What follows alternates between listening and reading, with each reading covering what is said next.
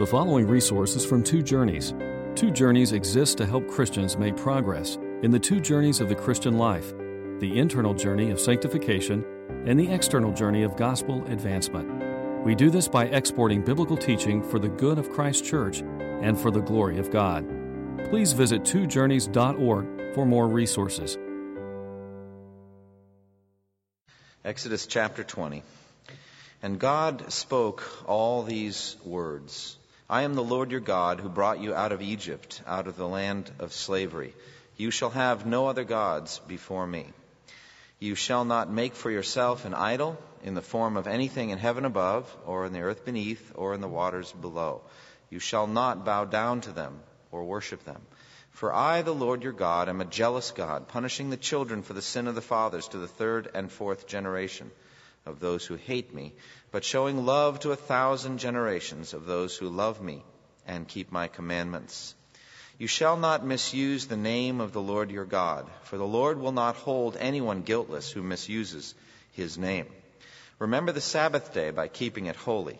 Six days you shall labor and do all your work, but the seventh day is a Sabbath to the Lord your God. On it you shall not do any work, neither you, nor your son or daughter, nor your manservant or maidservant, nor your animals, nor the alien within your gates. For in six days the Lord made the heavens and the earth, the sea, and all that is in them. But he rested on the seventh day. Therefore the Lord blessed the Sabbath day and made it holy. Honor your father and mother, so that it, you may live long in the land the Lord your God is giving you. You shall not murder, you shall not commit adultery, you shall not steal, you shall not give false testimony against your neighbor, you shall not covet your neighbor's house, you shall not covet your neighbor's wife or his manservant or maidservant, his ox or donkey or anything that belongs to your neighbor. This week, as I was driving out to a meeting with a pastor on the other side of Wake Forest. I was going with Nathaniel. It was a morning meeting, and he uh, came with me. And we were listening to a wonderful tape on Puritan evangelism. And one of the points that this tape was making is that one of the things the Puritans always sought to do is to use the law of God to bring the hearer to a lively and vigorous sense of their guilt before God. And we stopped the tape and talked at length about why this was so important why it is so important that when you're witnessing, when you're sharing the gospel, the law has its work in the heart so that the people come to the point of realizing their sinfulness, feeling it, as one uh, person said, smartingly. There's a stinging sense of conviction, a sense of ownership of that. And Nathaniel and I talked about that for a while. Uh, an illustration I've used before uh, has to do with the uh, the remedy for mad cow disease, and I came across this a while ago and thought it was very useful. Um, you've heard of mad cow disease, haven't you? It's a very terrible illness, and you don't want it. Suppose you had a friend that met with you at lunch and said, I want you to know that just out of love for you, I've sold everything that I own my house, all of my possessions, my children, everything to get you this this vial of remedy. The only remedy there is in the world. There's only five like it in the world, and I bought one for you. A remedy to mad cow disease, and I want you to take it. Now, what would you think about your friend, about his sacrifice for you, and about his love for you? Would you be touched? Would you be moved? Would you cry tears of gratitude? Or would you think he's insane? He's crazy. Why are you concerned with me? Because the fact of the matter is, I don't have mad cow disease. So why would I need the remedy, no matter how much love it shows, no matter how much cost that went into it? I, I, guess in one way I'm touched, but I really think you're touched is the real issue. I think that's what's going on here. So, and I think this is the way non-Christians hear the gospel. I don't think they really understand why this great price was paid, why anyone would sacrifice their son, why the blood was shed. I don't think any of this means anything until the law does its work. And so we talked about this, Nathaniel and I, and we, and I said this is the real hard part about evangelism. How would you like to be the messenger that keeps working and using the law until the person finally, as Luther said, hates their sin or hates you? And that's about what's going to happen, right? I mean, you can see it. And to do it in a humble way. And we got to talking about that. And I said, you know what occurs to me? That we're not done with the law either, are we? And one of my great concerns as we go through the Ten Commandments, familiarity breeds contempt. And after a while, you're going to say, just like the rich young ruler to Jesus, I've done all these things from my youth. You know, all that's dealt with. You shall not steal. Well, you know, it's been a while on stealing. Haven't, haven't stolen. You know, I was talking to my wife about temptation. You know, I said, a wallet full of money sitting somewhere, whatever, is zero temptation for me. Just none. I'm not tempted by it. I'm tempted by other things. But stealing is not a big issue for me in my life. Well, there's a couple things I want to say. If that may be you tonight, if you've come to the Ten Commandments and the eighth you think you're going to take tonight off, well, first of all, I read all Ten Commandments, so you can't take the night off anyway. But second of all, I want to say a couple things. One is you should actually be searching your heart with the law. You should be laying under the law as on a, on a probing table, an operating table, and saying to the great physician, saying to the surgeon, Search me, O God, and know me. Test me and try me and see if there be any way in me that's dishonoring and displeasing. You should actually be hoping that God will uncover some sin tonight as we learn. And why? And not because uh, then you can feel guilty before God, not at all, but that you can be healthy before Him. You can repent from sin, and you can see the effects of that sin lifted in your life, and you can see joy.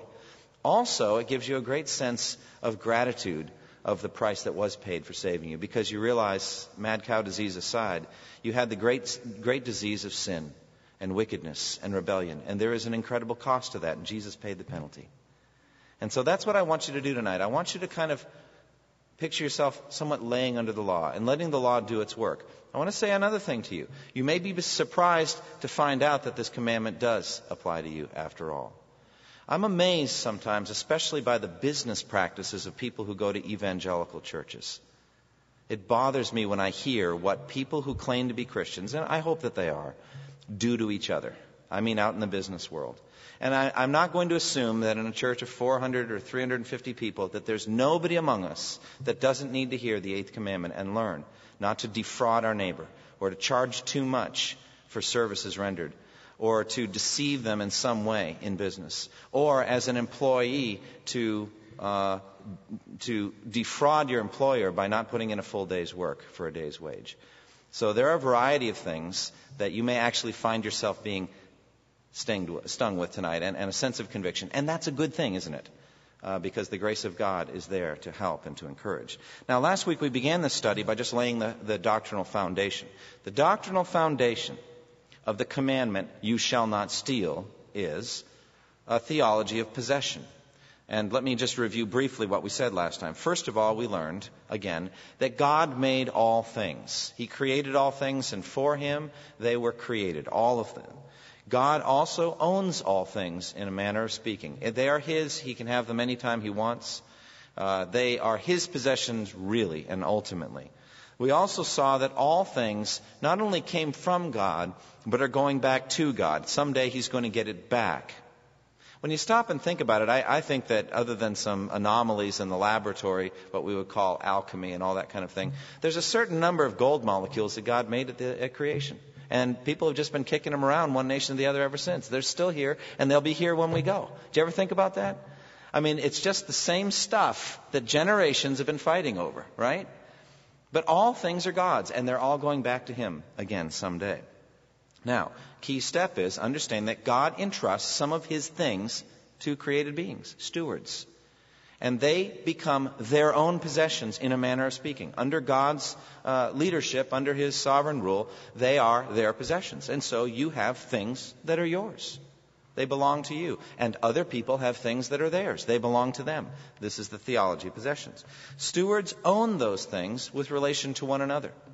So, in other words, not ultimately relation to God, but to, in relation to other human beings, those things are yours and not theirs.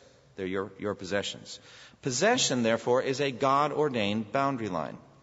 And the stuff inside the boundary line is yours. God gave it to you. The things outside the boundary line are not yours. And the commandment, the eighth commandment, you shall not steal, is you shall not jump across the boundary line and take something that God didn't put inside. That belongs to your neighbor. And so possession is a God ordained boundary line. Also, possession is a blessing from God. The things inside your boundary line, inside your fence, they're given to you as a blessing. It's easy, I think, for some folks to look on possessions as a curse if you have the, an intense sense of guilt or judgment before God and that you're going to have to give an account for everything, you'd actually like to get rid of it. John Wesley said that. I want to get rid of it as soon as I can because I don't want it to pollute me or corrupt me. And I understand that way of thinking. But the Bible doesn't totally uphold it because possessions are seen to be a blessing. And at least this much they are a blessing. Even if you give it away, it was yours at one point. And when you give it away, then there is treasure stored up in heaven by the sacrifice. And so, in any way of thinking, possession is a blessing from God. It's a good thing to have those things. Now, stewards who temporarily own things must someday give God an account for the things that they've done. And we talked about this from Matthew 25. You're going to give an account, an answer for each one. Therefore, because of all of these things, other stewards or other servants, other created beings, should not steal.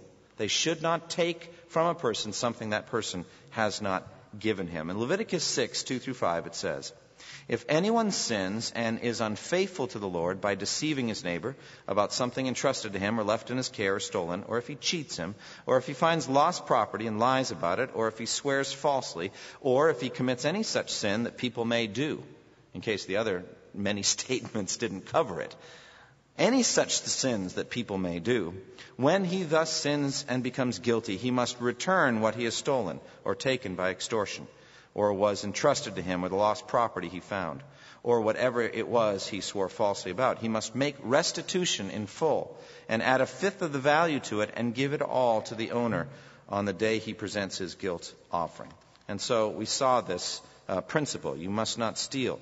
There, uh, we're also going to talk momentarily about the issue of restitution, making restitution. We also saw uh, last time that the theology of possession maintained itself even into the New Testament age, into the, uh, the age of the church, in which no one considered that any of his possessions was, own, was his own, but they shared everything they had. Well, that's not to be taken absolutely. As we learned, it's somewhat the understanding is somewhat adjusted. It wasn't a pure communism we saw last time. But in the, in the case of Ananias and Sapphira, remember, uh, Ananias sold a piece of property, and then with his wife's full knowledge, he brought the property, the money, and put some of it at the apostles' feet. But he said it was the full amount. He lied about it, and so did she later. So they agreed together to lie about the amount of money. Now, Peter, in speaking filled with the Spirit and really passing judgment on them at that particular moment, uh, extreme church discipline is what was going on there, an act of the Lord. He said, um, Didn't the property belong to you before it was sold?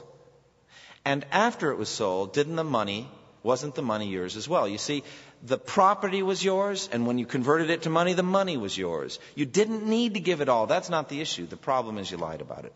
To me, this is very enlightening to understand the apostolic age and the possessions, the, the idea, the theology of possession or ownership was still upheld. It's just they were very generous. And the Spirit was so moving that they really didn't care what was theirs or somebody else's. If I had something and my brother needed it, it was his. It was that simple. So we see the beauty of all that. Now, that was last week.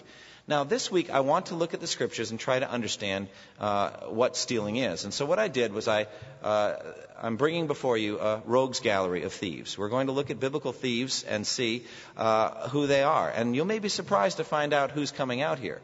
Okay, first, there's Rachel. I actually find that Rachel is the first thief in the Bible, although I may be wrong. Maybe you can show me some others. And I'm certain that before the flood, people were stealing. But I'm just talking about this verb, and it says in, in Genesis 31:19, when Laban had gone to shear his sheep, Rachel stole her father's household gods. Now, what Rachel wanted with those, I have no idea. But you remember she took them. And Laban was extremely upset about it and hunted Jacob down and accused him of the theft. And he swore down capital crime on anyone that would take it. Uh, it, it turned out to be his beloved wife Rachel, but he didn't know that, and she managed to escape by lying concerning it. But Rachel, a thief. Now, what happened there? Then there's Achan. Uh, in Joshua chapter 7, uh, verse 11. It's, you remember the story as they were surrounding, or before they went around Jericho to invade and conquer the city, God gave clear uh, orders concerning the material possessions inside the city. What did He say?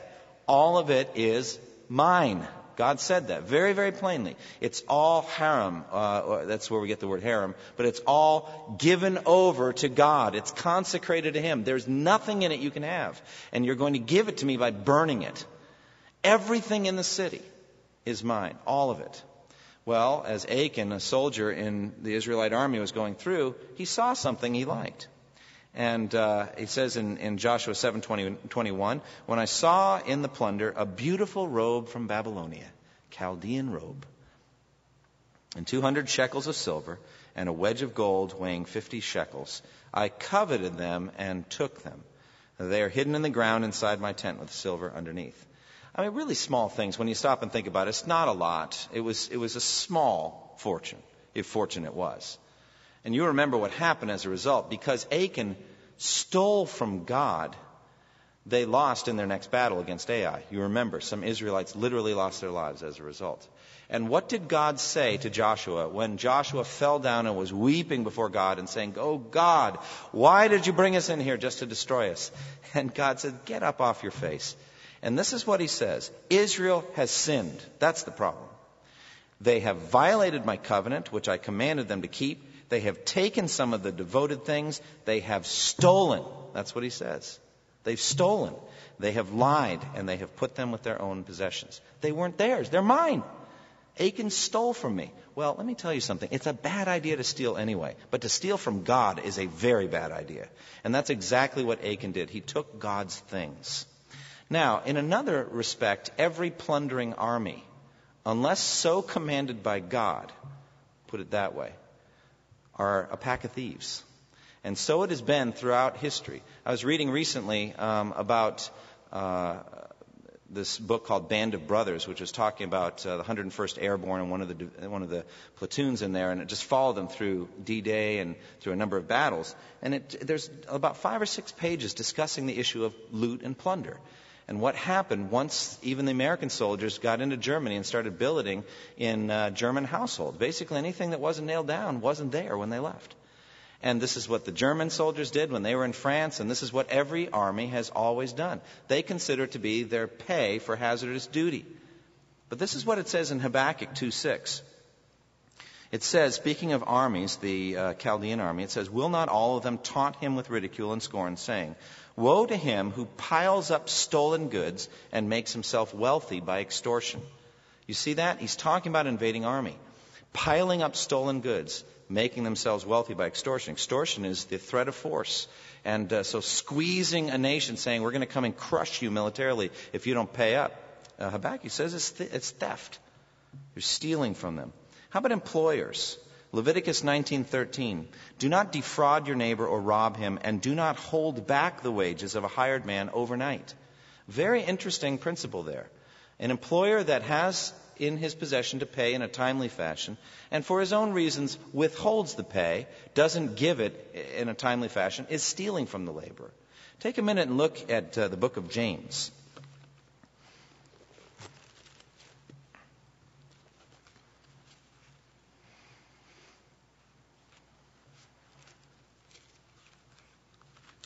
And in James chapter 5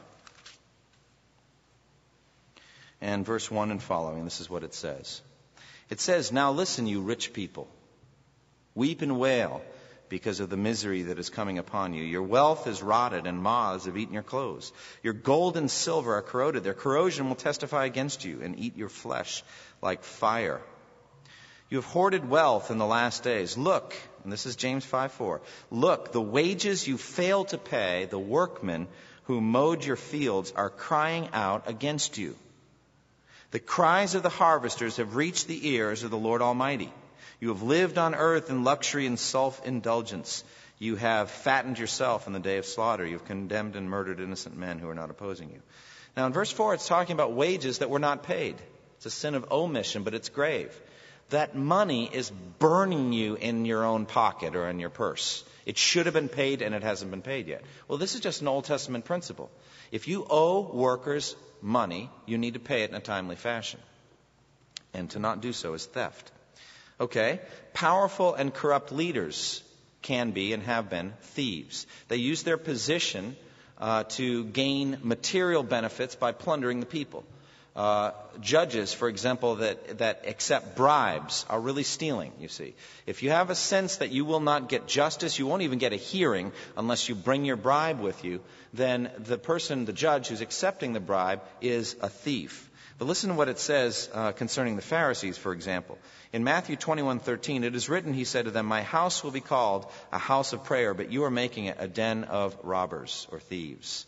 And so the Pharisees, by their religious system, uh, by their money changing system, where you'd bring money from outlying districts and it was no good there, you had to have the temple shekel. And so when they'd exchange the, the uh, money, they would never do it fairly, but through usury, uh, accept, you know, taking uh, fees, exorbitant fees, they were charging uh, for the exchange of money. Those were the money changers. But also there were the uh, sacrifice inspectors who would inspect your sacrifice, and guess what? It was never quite good enough. They would confiscate your, your sacrifice, take it away, but here, over here, are some wonderful sacrifices that are pre approved. You can buy them at an elevated rate, etc. Well, where do you think those came from? Out the back door, around and in the back. It was a great scam. An awful lot of money was being poured in. Jesus meant it when he said, You've made my house a den of thieves. And so some religious leaders can use religion to plunder the poor and to take from them. You know, this is a big theme. A lot of false teachers use this. They ply, play on people's fears and on their religious tendencies to plunder them of money, and it's stealing. Or uh, not just religious leaders, but just uh, um, civic leaders as well. In Isaiah 10, it says, Woe to those who make unjust laws, to those who issue oppressive decrees, to deprive the poor of their rights and withhold justice from the oppressed of my people, making widows their prey and robbing the fatherless. What will you do on the day of reckoning when disaster comes from afar? To whom will you run for help? Where will you leave your riches? So these are unjust leaders who make laws to plunder the poor. Jesus spoke of the teachers of the law in Luke 20, in which he says, Beware of the teachers of the law. They like to walk around in flowing robes and love to be greeted in the marketplaces and have the most important seats in the synagogues and the places of honor at banquets. They devour widows' houses and for a show make lengthy prayers. Such men will be punished most severely. What does it mean they devour widows' houses? Well, they take them into themselves uh, through rules or regulations, or if they can't pay a tax or something, they uh, take the uh, ancestral property away from the widow. And how about this one? Israelites who fail to pay the tithe. Now remember, I said it's a bad thing to rob from God, but this is exactly what Malachi says was happening. It says in Malachi 3 8 through 10, Will a man rob God? Now just ponder that question. Very, very bad idea. Will a man rob God? Yet you rob me, says the Lord. But you ask, How do we rob you? The answer is in tithes and offerings. You're under a curse, the whole nation of you, because you are robbing me. Bring the whole tithe into the storehouse, that there may be food in my house. And so, uh, if God wants something, commands you to give it, and you withhold it, hold it back, uh, he says it's robbery. And then there are the common thieves and bandits.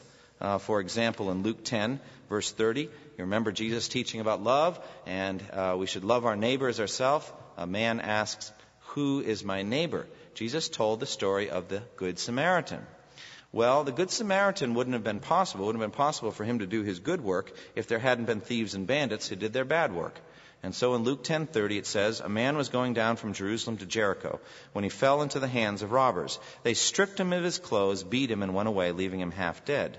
And so there are these common thieves and bandits as well. You say, I haven't done that in a while. I'm really working on that, and uh, highway robbery, I've really got that one under control. Haven't done it in a while. Same thing with brawling, okay? Are you doing better with that? Uh, if you're struggling with brawling, come and talk to me. So highway robbery and brawling are both bad ideas, and you should put them to death as soon as possible. Judas also was a thief, as you remember. Jesus put him in charge of the money bag. And it says in, in John 12, 6, after Jesus' feet were lavished on by that expensive perfume, remember the odor filled the whole house, uh, Judas objected. Why did he object? Well, in John 12, 6, it says, he did not say this because he was concerned for the poor, but rather because he was a thief. As keeper of the money bag, he was helping himself to everything that was put in it. And one last category, it speaks of commands given to slaves that they should not steal from their masters. And I think this is significant. You know the story in Philemon of Onesimus who fled from uh, his master, and then Paul met him, I believe, in Rome, converted him, and then sent a letter back with Onesimus back to Philemon and says, Here's your long lost slave. I commend him back to you. If he owes anything to you, he says, I will pay what he owes. Just want to remind you, by the way, that you owe me your very life. But I will pay back if you want to hold him to it. Now, if if you read between the lines, it seems that he, before he ran away, he stole from his master. But it got me to thinking just about the transition that we've made in the modern world, in which there isn't slavery, but thinking about the employer employee relationship. And again, this is an issue in which employees can steal from their employers. One of the number one ways, I think, is just by not working hard, by not putting in a diligent day's work for a day's pay. A lot of times I would see this kind of thing in which other people that were working uh, would just drift when the boss wasn't around. And then when the boss would come, this is what you call eye service. Whenever the boss was there, productivity went way up. And whenever it, he wasn't there, then it would go down. I had to watch this in my own heart as well and realize that I was working for the Lord who saw all things. But even more, a sting for me was to consider that I was stealing from my employer if I didn't work hard the whole day. Anyway, those are a variety of ways that people have stolen. Now, what makes somebody steal? Well, I believe there's a direct connection between the eighth commandment and the tenth commandment. The tenth commandment is, You shall not covet anything that belongs to your neighbor. I think that's where it starts. Achan saw something he wanted and he took it. It all began inside the heart. You may still be in James, but look, uh, if you would, there at James chapter um, 2, I believe it is.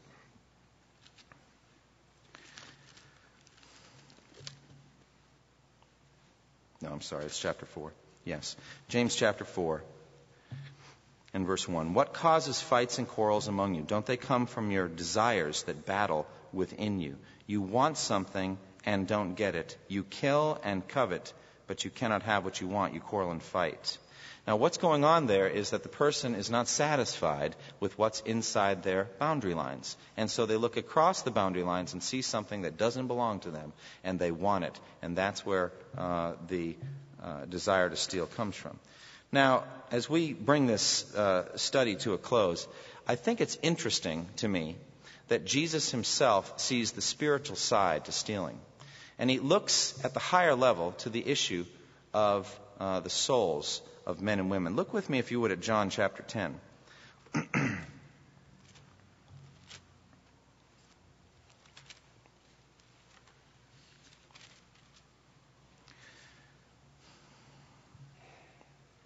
In John chapter 10 and verse 1, it says this I tell you the truth. The man who does not enter the sheep pen by the gate, but climbs in by some other way, is a thief and a robber. Do you see that? Well, again, this is one of those times in which the chapter divisions are not very helpful for us. Okay? Because I believe this is an immediate continuation from the end of chapter 9. And what happened at the end of chapter 9? Well, in chapter 9, marvelous chapter, the healing of the man born blind. You remember that? Well, the man who was born blind uh, testified in a very simple and beautiful way. Hey, one thing I know, I don't know any of the deep theology you're getting into, but one thing I know I was blind, and now I can see. In my Sunday school class, we learned three steps, three basic things mud, wash, see. He says it over and over. What, what, what did they do? What did he do to you? He put mud on my eyes, I washed off, and then I can see. Well, tell me more. What happened? Mud, wash, see. Mud, wash, see. I mean, it doesn't take long, all right? And that's about what this guy says. He was just a simple guy. And he's just saying mud, wash, see. You want me to say it again? I'll say it again. Mud, wash, see. I'd say it as many times as you want. One thing I know. I was blind, and now I can see. Well, how did he open your eyes? Mud, wash, see. Okay. Over and over, he's saying these things. Finally, they asked, well, what do you think about the man who did it? I think he's a prophet. I don't, but I, you know, and they said, we don't know where this man comes from. Now that is remarkable. You don't know where he came from, and yet he opened my eyes. I have an idea who he is. Well, Jesus went and confirmed him. He said, do you believe in the Son of Man? He said, tell me who he is that I may believe in him. Well, that's after they've thrown him out of the synagogue. Because they already said that anyone who confessed that Jesus was the Christ would be thrown out of the synagogue. And so at the end of chapter 9, you know, the man said, uh, Lord, I believe, and he worshiped him. Beautiful, beautiful moment. That man's up in heaven, seeing with a perfect vision right now, face to face. Incredible. Lord, I believe, and he worshiped him. And then Jesus says this For judgment I have come into this world, so that the blind will see, and those who see will become blind. Some Pharisees who were with him heard him say this and said, What? Are we blind too? Jesus said, If you were blind, you would not be guilty of sin. But now that you claim you can see, your guilt remains. I tell you the truth. The man who does not enter the sheep pen by the gate, but climbs in by some other way, is a thief and a robber. Do you see the continuity there? He's going right across the, the chapter division. And, and what he's saying is that the Pharisees, the false teachers, are soul thieves, is what they are. They steal people's souls. But the real thief are not these, the Pharisees and the teachers of the law. No, look what he says here in chapter in, in 10:7. He says, "I tell you the truth, I am the gate for the sheep. All who ever came before me were thieves and robbers. Those are false teachers. But the sheep did not listen to them. I am the gate. Whoever enters through me will be saved. He will come in and go out and find pasture. 10:10. The thief comes only to steal and kill and destroy.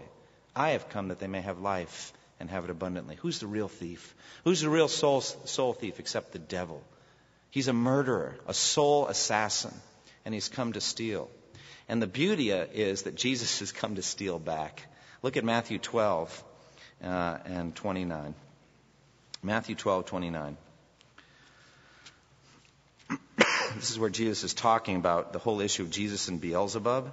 Remember that he drove out a demon from a man who was blind, demon possessed man who was blind and mute, and Jesus healed him so he could both talk and see. And they were astonished. But the Pharisees said, It's only by Beelzebub, the prince of demons, that he drives out demons. Remember that? Jesus talks, every kingdom divided against itself will be ruined, and every city or household divided against itself will not stand.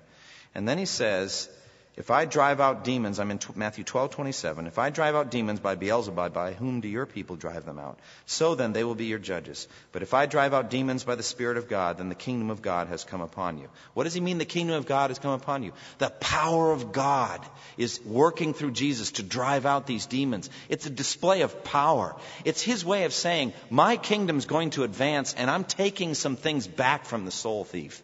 I'm taking them back from the devil powerfully. And look at the next verse, 1229. He says, Or again, how can anyone enter a strong man's house and carry off his possessions unless he first ties up the strong man? Then he can rob his house. Now, who's the thief in this verse? Jesus is. It's very interesting, isn't it? He says, Okay, I'm trying to take some stuff away from the devil. Remember how the devil said to Jesus, This world is mine and I can give it to anyone I want to? And Jesus said, Yeah, well, I'm here to take it from you. Now, ultimately, the world is the Lord's. But there is a sense of jurisdiction. There's a sense in which the world was committed to us, and at the tree of the knowledge of good and evil, we gave it to the devil. And so there's a sense of propriety there. But Jesus ultimately has ownership of it. God has ownership. And Jesus entered the world as the Son of Man to destroy the devil's works. And he's come to steal back to some degree. Just trying to understand Matthew 12, 29. From the strong man, those things that he thought belonged to him. And so he's been stealing and stealing and stealing souls from the devil, and nothing's going to stop it. I will build my church, and the gates of hell will not prevail against it. Isn't that wonderful? And so Jesus is taking us back. Beautiful thing. Then finally, uh, if you are uncomfortable with that, well, you have to deal with it quite directly in Revelation 3:3. So look at that. Revelation 3:3. Say, I don't like the idea of Jesus as a thief. That just doesn't sit well with me. Bothers me when the pastor says strange things like that. But it's, you know, it's evening, and, and as the day goes on, you get a little tired and you say strange things. And so that's how it is. So, um, but in Revelation 3, and this is what he says Revelation 3 3. Remember, this is to the church at Sardis. Uh, the church at Sardis is the dead church. They're the dead church. You have a reputation for being alive, but you're dead. Says, Wake up, strengthen what still remains. And 3 3 says, Remember therefore what you have received and heard, obey it and repent. But if you do not wake up, I will come like a thief, and you will not know at what time I will come to you. Now, in my Bible, this is in the red letter edition here. You see the red? This is Jesus speaking. And he says, I'm going to come like a thief. It says openly in 1 Thessalonians 5 2, the day of the Lord will come like a thief in the night. And then it says in Revelation 16:15, look there for a moment.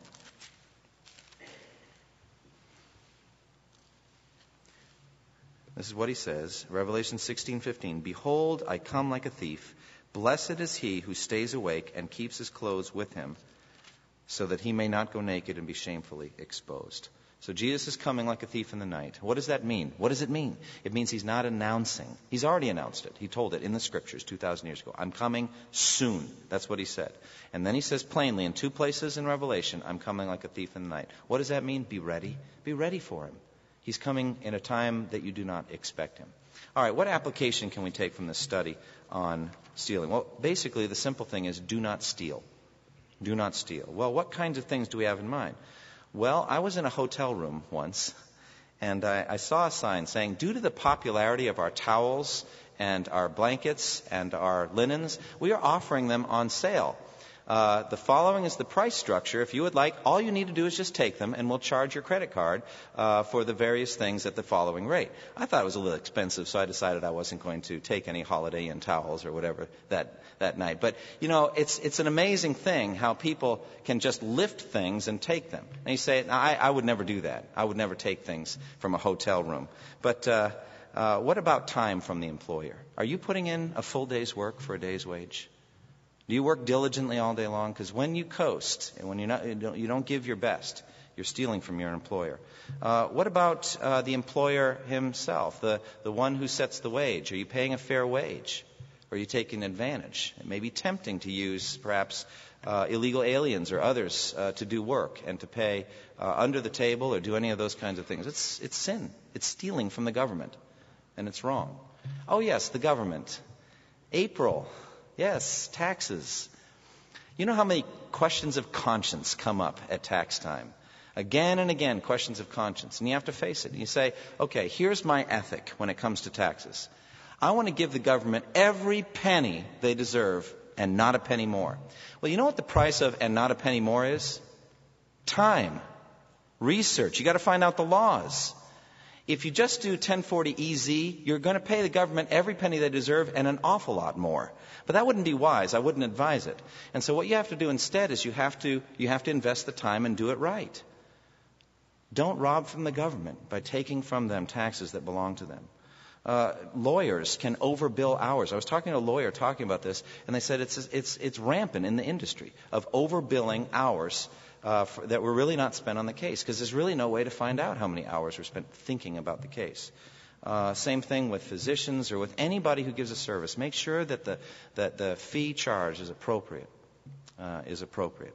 All of these things. Budget items. This is one thing I urge. A- any one of you may at some point be filling out or making out a budget for our church, okay? One of the mentalities is if we don't keep the budget at the, at the, at the level from last year, we'll lose it. We'll never get it back. I hate that. If you don't need it for the next year, don't submit it to the church.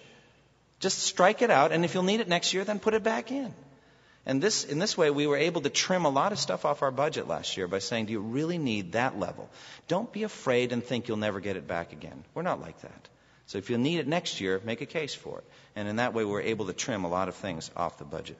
Ultimately, more than anything, I want you to be ready for the Lord, okay? Maybe this talk tonight has not convicted you personally of any stealing. Okay, there's nine other commandments and plenty others besides. But remember this the Lord is coming like a thief in the night. He said, Be ready and watch, and be sure you have your garments with you. You know what that is? It's the robe of righteousness that Jesus gives to all who trust in him.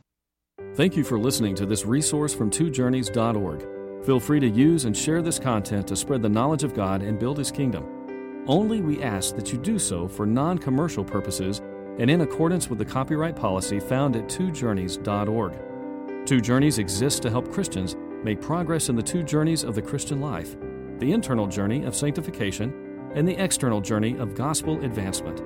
We do this by exporting biblical teaching for the good of Christ's church and for the glory of God.